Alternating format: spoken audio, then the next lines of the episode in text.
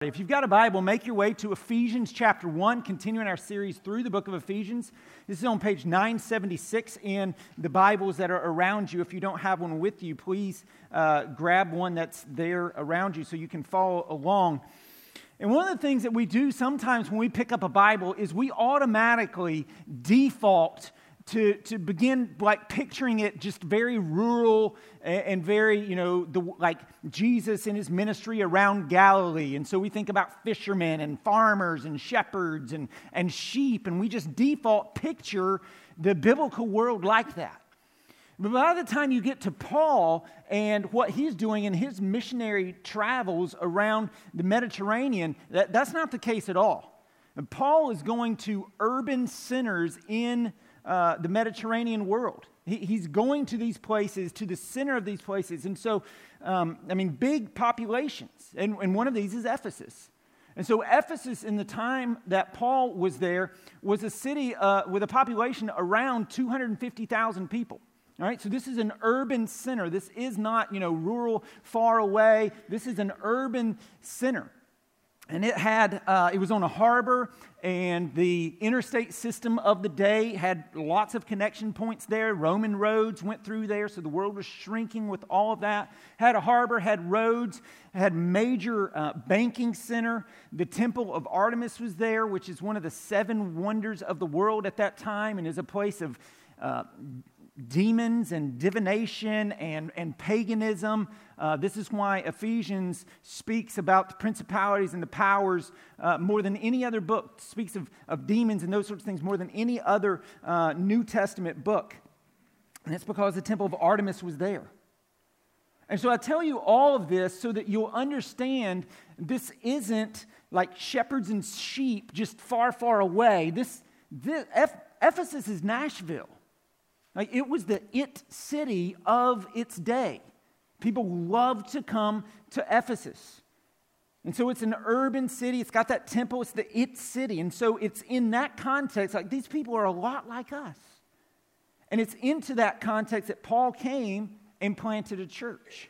He was there for around three years as the pastor of this church before he moves on to other missionary journeys. And now, like the letter that we're reading is written by Paul while he was under house arrest in Rome. He had gotten arrested for sharing the gospel, and they had chained him to a soldier in, in a house. And so, what Paul did in the midst of that is he just kept on sharing Christ, and a slew of like the entire prison guard uh, unit starts coming to Christ. And in the midst of all that, he also takes the time to write a couple of letters to the churches that he's planted throughout some of his missionary journeys. And that is what we're studying in Ephesus, one of those letters that he wrote to the church. And he wrote it as an encouragement to them to remind them of who they are in Christ. That, that they are, like that's the answer. Who are they? They are in Christ. That's their identity. Not where they live, not what, what they, you know, drive, a donkey or a camel, not, or you know, whatever you drive. It's not that our identity is not in those things. Not in what we wear. It's not where we live, where we're from. Our identity is in Christ. That's who we are. So he's writing this to tell them that and to tell them on the basis of that how they are now to live. And so the book breaks down like that chapters 1 through 3, who they are in Christ, chapters 4 through 6, how we are to live in Christ.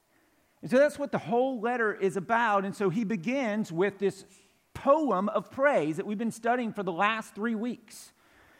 It just details aspects of who we are in Christ. I prayed through some of them.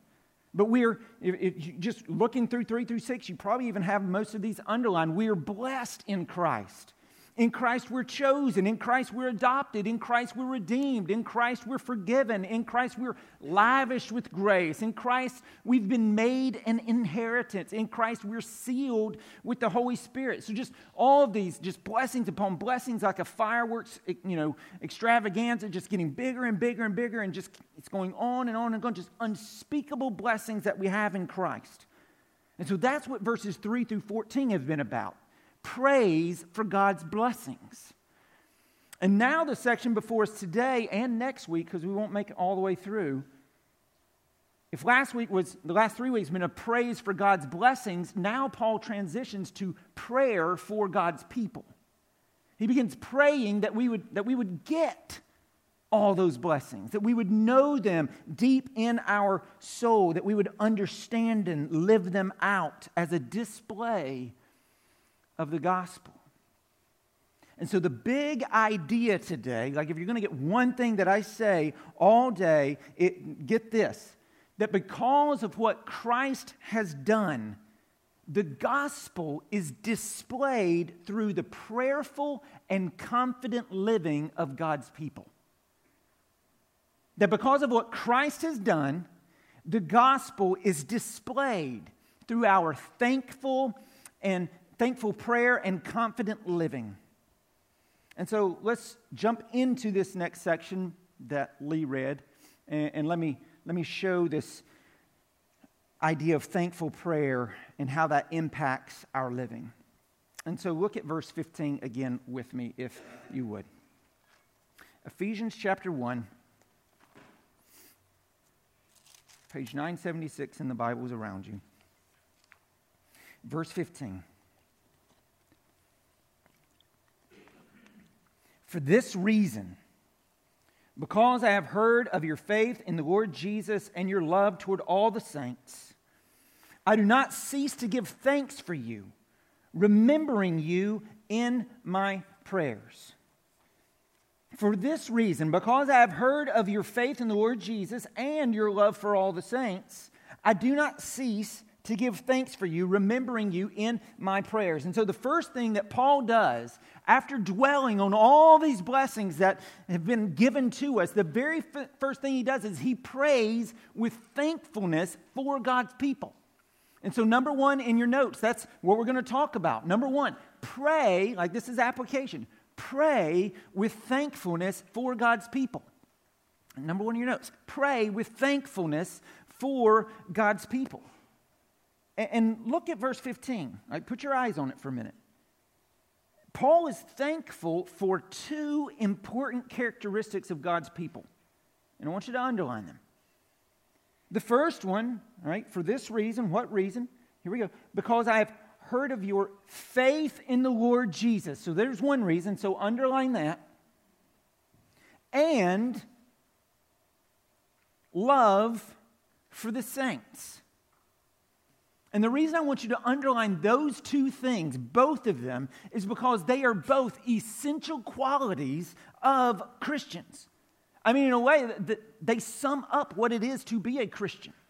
You know, what is a Christian? A Christian is someone who has faith in the Lord Jesus and love for the saints, that is, the church. Both of those things. That, that's who a Christian is. Like, you can't be a Christian without faith in the Lord Jesus, right? Most of us in here would, even if you don't know Jesus, even if you're just in here kind of checking out Christianity, you would say, yeah, a Christian is someone who has faith in the Lord Jesus Christ. They recognize that God is holy and that man is sinful and can't ever measure up to the standard, the holiness, the perfections of God. And so, God, in His grace, sent Jesus to live a life that we couldn't, die the death that we should have, and rise in victory over that. And through faith in Him and what He's done, we can be made right with God. Faith in the Lord Jesus. Like, that is an essential part of what it means to be a Christian. You can't be a Christian if you don't have faith in the Lord Jesus.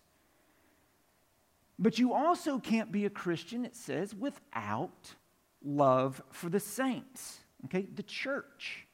This is why in 1 John uh, chapter 4 it says, If anyone says, I love God, but hates his brother, that's the context of the church, your brother or sister in Christ.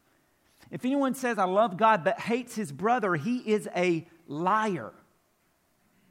In other words, love for the saints is proof of your faith in the Lord Jesus.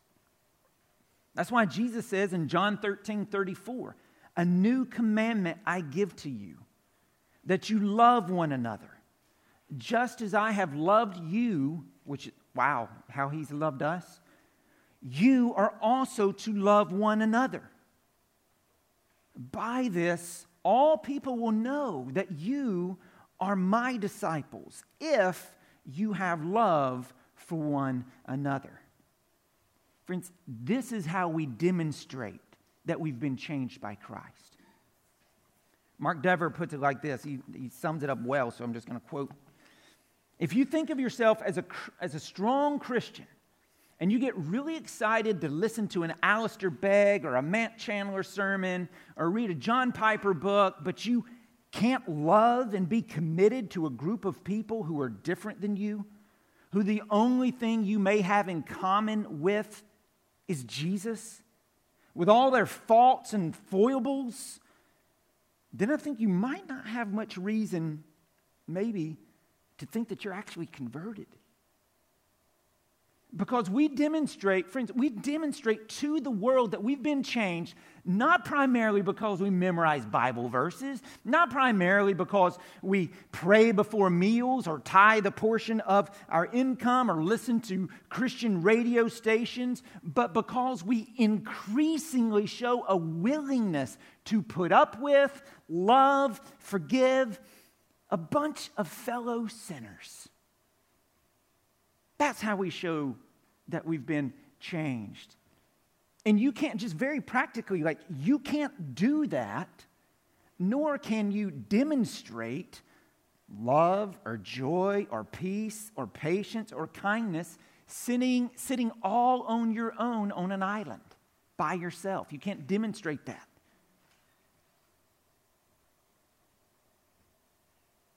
We demonstrate it rather when the people we have committed to loving give us good reasons not to love them, and we do so anyhow. And so that's why church membership is such a big deal. Church membership is not about a name on a roll. Rather, it's enjoying, like in joining a church, you are saying, hey, I am now your responsibility, and you are my responsibility. And I'm committed to your spiritual good. I'm committed to bearing your burdens. And come hell or high water, it's my life for your life. That's church membership. And so it's church membership that's the environment where we can demonstrate not this abstract obedience to Jesus' call to love one another, but we demonstrate it with flesh and bone where we covenant together and we live it out. And that's why we put a premium on church membership here and living as a church. We don't put a premium on consumerism, just a, a me centered approach to church where you treat the church just like it's a dispenser of spiritual goods and services. You go get in your fill and then you go home. No, we don't do that. Other churches play that game. We don't play that game. We put a premium on being covenanted and committed to first Christ and one another. To verse 15 faith in the Lord Jesus and love toward the saints. And you can't do that love like toward all the saints in total if you can't be committed to a lo- local group in particular. And again, love them even when you have nothing else in common but Jesus. It's easy to, you know, I, we could start a club over here that's around, uh, you know, running, or we could start a club over here that's around this. Like, it's easy to get affinity groups into, like, that's not a big deal. That does not show the power of the gospel. That's just people getting together who are like one another. You, you can do that about anything. What shows the power of the gospel is when people who don't have those things in common love one another because Christ, because of Christ. He's the only thing they have in common. And so in the church, just straight up, like, you should probably view people, maybe you view me this way, as weird. That is a weird dude. But I'm committed to him. I love him because we have Christ in common and we have covenanted together to love one another. So I am committed to his spiritual good. He's committed to my spiritual good. We will bear one another's burdens. We're not just here because it works, we're here because of Christ. And so the application here is what I had you write down at the beginning. Pray with thankfulness for God's people. Like, thank God for one another. Develop the habit of recognizing grace in one another because our sinfulness, it, it, like it's in our sinfulness, it's so much easier to recognize fault. And so develop the habit of recognizing grace.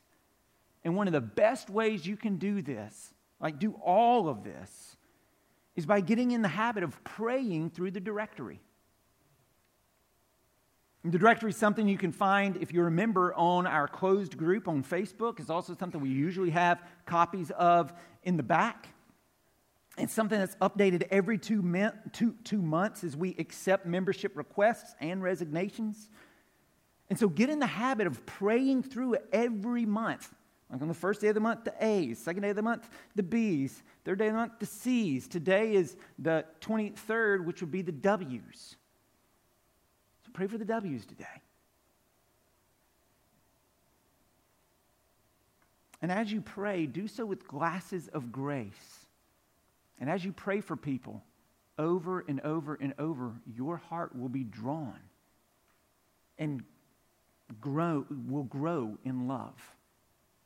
And so pray with thanksgiving for God's people. That's number one. But there is one more thing I want us to note before we leave number one. And it's that not only does Paul like pray with thanksgiving, here in his letter, he's actually telling them that he prays with thanksgiving. I.e., he's letting them know hey, I'm thankful for you. I appreciate you. And, and so note this Paul, through the inspiration of the Holy Spirit, is telling the Ephesian readers, I'm thankful for you.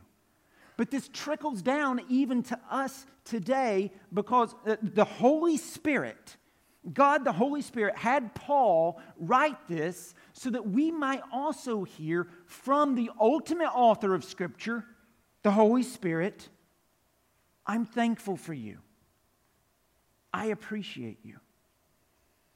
Like, people may not tell you that. People may not tell the Sunday school teacher that labors week after week in preparation to teach you or your children, prays for you or your children by name every single week. Like, you may not get a thank you from a parent, but God appreciates it. God is made glad by it, God is glorified by it. But we do want to be a people of thanks. That's the accent of heaven, right? Grumbling is the accent of hell. Thankfulness and gratitude is the accent of heaven. Accents tell you where you're from. And so we do want to be thankful people. And so I just want to say thank you. I want to say thank you to the Sunday morning Bible study teachers of all ages, community group leaders and hosts, the greeters, the ushers, the safety team, the first impressions crew, those who are working kids check in, the welcome center, coffee, to the chair setter uppers. And this is Jeff Williams' word the trash taker outers, the counters, and those who work special events like VBS and camps, those who go on mission trips, those who are working uh, in worship care right now Wednesday night discipleship, the food pantry volunteers, those who lead men's and women's small groups, to the music and media team, to our committees, to our deacons, to our elders. Thank you. Thank you. Thank you so much. Can we all say thank you to them?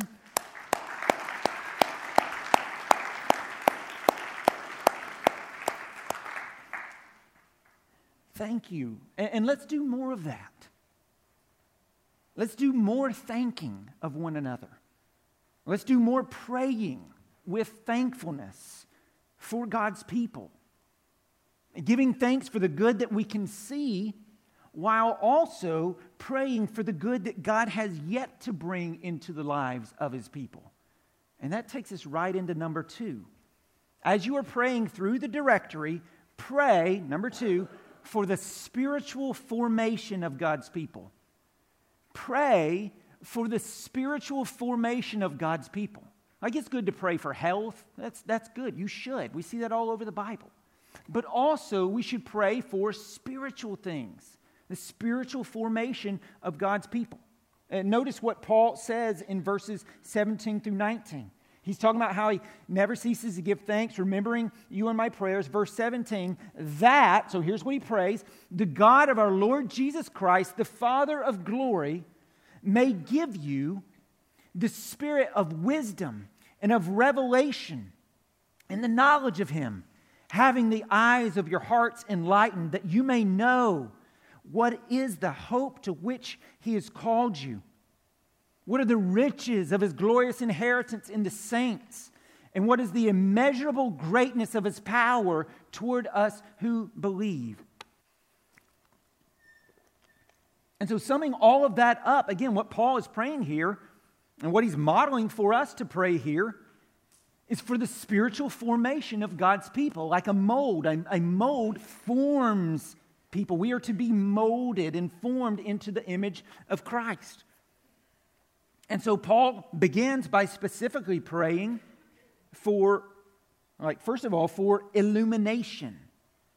Uh, that's what Paul is getting at in verses 17 and 18 when he says that God may give you the spirit of wisdom and of revelation in the knowledge of Him, having the eyes of your heart enlightened or opened. He's asking that God would give them spiritual eyes to see who God is and what God has done for them. And so when Eden was born, Sarah and I uh, only had a flawed understanding of uh, what Down syndrome was, is. And we had no idea what caring for a child with Down syndrome, let alone someday caring for an adult, with Down syndrome or special needs would be like. And we didn't know where to turn, we didn't know uh, what to do. And even in the midst of those early years where we were primarily concerned with medical challenges, we lived with a burden of this desperation beyond medical issues of Eden having a great need that we could not fix and without even the slightest idea of where we could go for some level of help. but God, in His providence, sent church members, uh, Brent and Melanie Koenig, to us. And they came and talked to us. Daryl and Christy Reeves poured love and hope into us. Outside the church, a wonderful lady named Portia Carnahan and her dad came to see us. And then individuals, leaders with the Down Syndrome Association of Middle Tennessee contacted us. And through all of this, a brand new, like entirely new world was open to us. A world that, listen, had always existed, we just didn't know it. We didn't have eyes to see it. Our eyes had not been opened to it. It was only like in the moment of our need that our eyes were open to what was already there. And friends, our spiritual need is great. Like in a, in a big picture, and then each of us in little individual ways that we all have going on, that God knows of all of those. And it's in those moments, like Paul's praying here, that our eyes would be opened to the spiritual blessings and helps and realities that are already there. They already exist. It's just maybe we haven't realized it yet. And he's praying that we would get it, that we would tap into that, that we would realize it, that we would see it, that we would understand who God is and how he works for his glory and our good in all things, always, all the time, even when it makes no sense. That's what illumination is all about. And so I want to make sure you understand like two big words as it comes to Scripture. Inspiration, like that's the nature of Scripture, that God is the ultimate author. Illumination, another big word, this is like how we understand Scripture. It's seeking to see what God intended when He had whatever author write whatever He wrote to whomever He wrote it. We're after the authorial intent, not whatever we can come up with. And so Paul's praying in a nutshell here that they would get it, that they would get in their souls the goodness and glory of God that our eyes would be open to the truths of verses 3 through 14, all those things that we have in Christ, that we might better understand and live in light of the verse 18 hope which he has called you, to which he's called you. What are the riches of his glorious inheritance in the saints? And what is the immeasurable greatness of his power toward us who believe? This is what Paul wants us to get these things. He wants us to, first of all, get the hope hope that we are truly loved. He wants you to get that and know that. Hope that you are truly accepted in Christ and you won't be cast out when you fail because Christ has paid it all. Hope that the world is the Lord's and you are His forever. Hope that our God is just and gentle, sovereign and saving which means that there is an end to seeing this world as just a world of futility and senselessness. No, there is a purpose to it. And there's pardon for sin, and there's power over it provided by God. And bringing this hope to others is the mission of the church. It's why the first initiative of our Forward campaign is to reach our neighbors. It's why the Fullers are going to the nations hope. We have it and we're to give it. And Paul also wants us to get that second part, the what are the riches of his glorious inheritance in the saints? And I want you to notice that, that word. What are the riches of his glorious inheritance? What's the next word?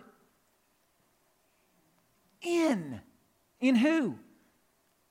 the saints, uh, the church, uh, that God's glorious inheritance is the church.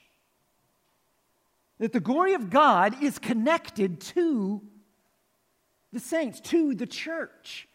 And we'll pick up more on that next week when we do verses 22 and 23. But for now, like, it's just a crazy thought. That Christ is our inheritance, and somehow we are His as well. That we, the, the church, are 2 Peter 2 9, a chosen race, a royal priesthood, a holy nation, a people for His own possession. And just think about that. Like, if you are in Christ, you are God's possession.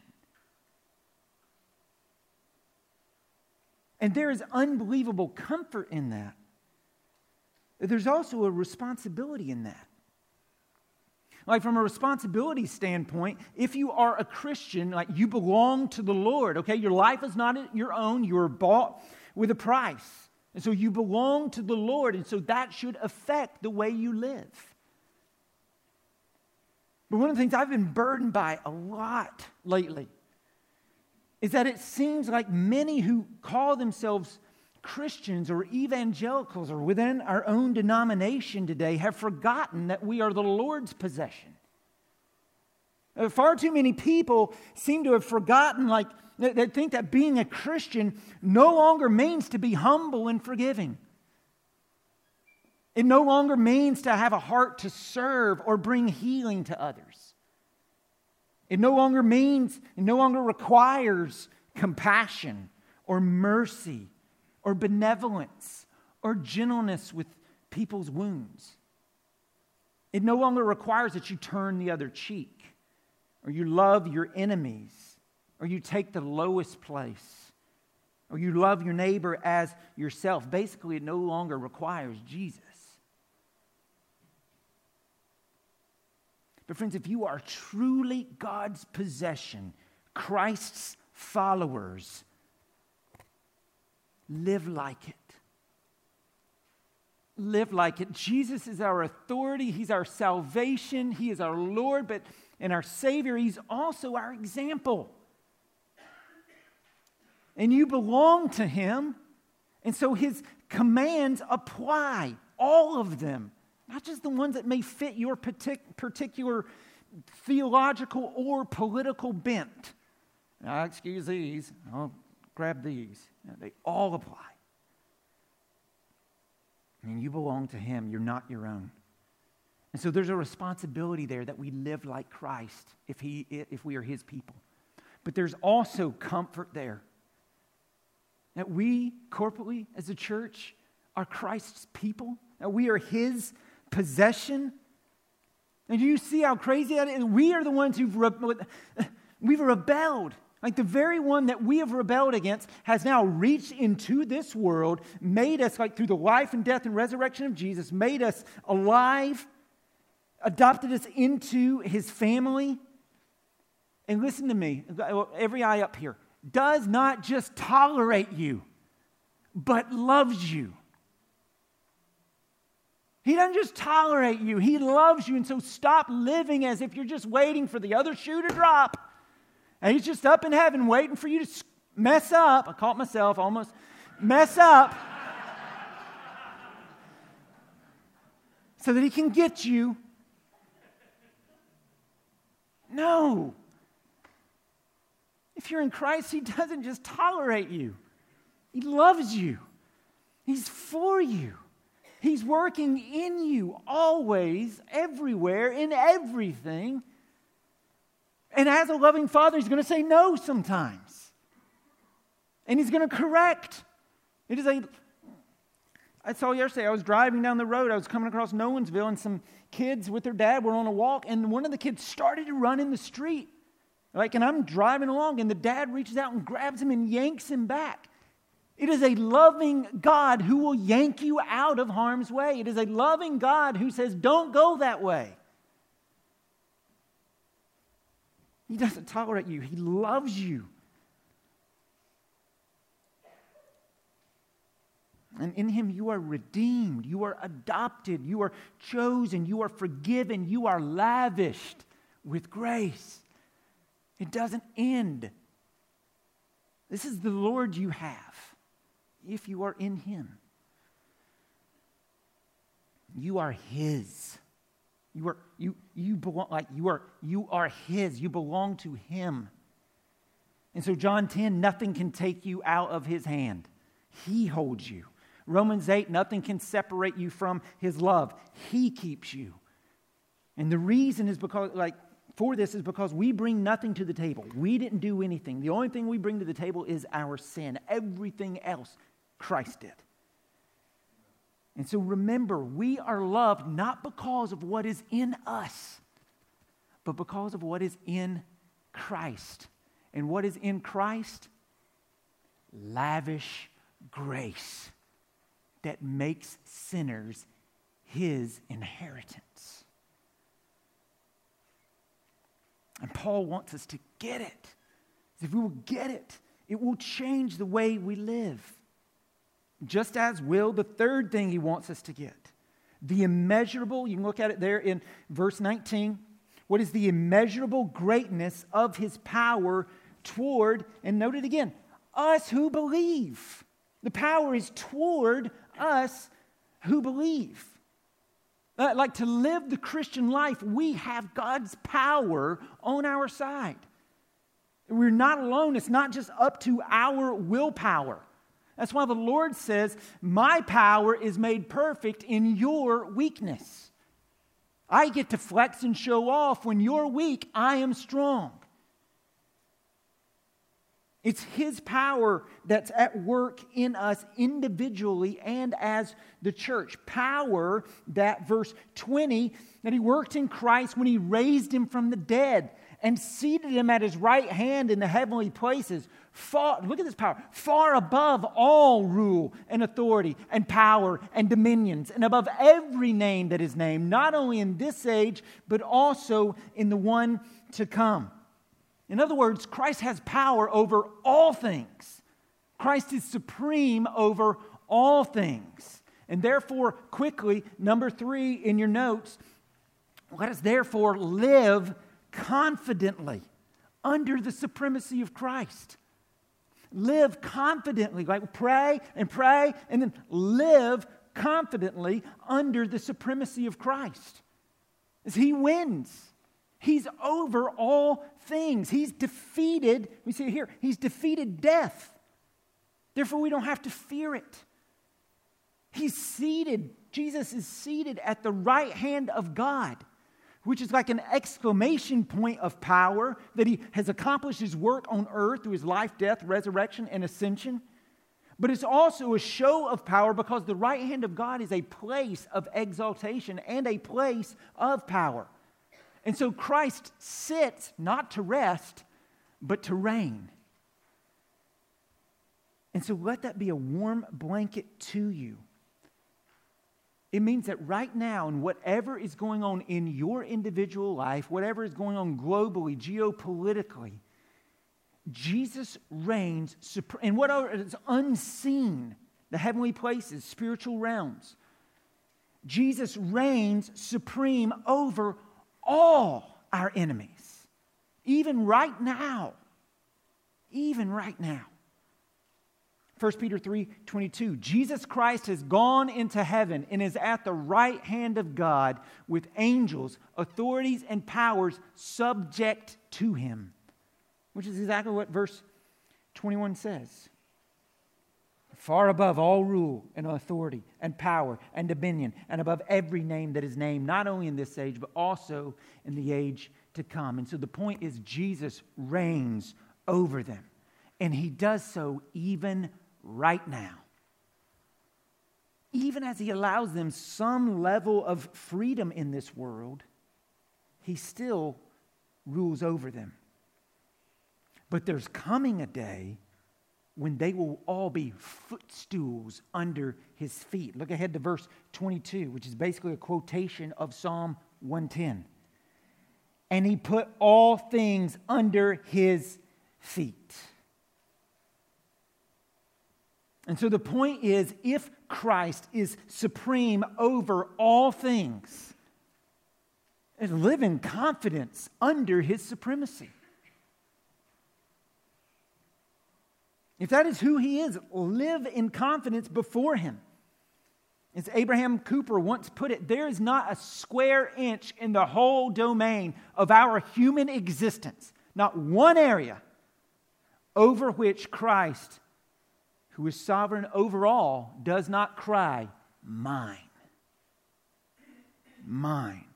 Your marriage, your work, your singleness, your dating, your school, your politics, your vocations, your hobbies, your like all of that is Christ's. And so the fact that he is supreme should put all those things in proper order and affect the way we live. And give us confidence that even the enemies, even the hard things, even the things that are against us, they're subject. Even Satan and the demonic forces of the world, that uh, he allows some level of movement, even those are subject to God now, not just in the age to come, now. They're on a leash and so, brothers and sisters, even as we live in a world that wants nothing more than to test the boundaries of our relationships with one another, with thankfulness, prayer, and confidence, let us fight back against that through the sovereign power of God. It's toward us who believe. Let us take notice of the gifts that God has given us here at Providence. And let us do so more often. And with thankful hearts, pray for one another. And let us be committed to praying with thanksgiving and then also praying for one another's spiritual formation. That we would be more and more and more like Christ. In our gentleness and in our evangelism, in our kindness and compassion, and in standing for what's right. looking like Jesus, the author and perfecter of our faith. And let us commit to remembering this responsibility and comfort that it, we have in being God's possession. And let us remember the strength by which we do these things. It lies in Christ. And so that's why prayer empowers living. As we pray with thankfulness for one another, and as we pray for the spiritual formation of one another, we will ever increasingly begin to live in confidence because Christ is supreme over all. Let's pray. Father, form us. Form us to be these kind of people. Father, that we would display our love to the watching world by inconveniencing ourselves regularly for one another.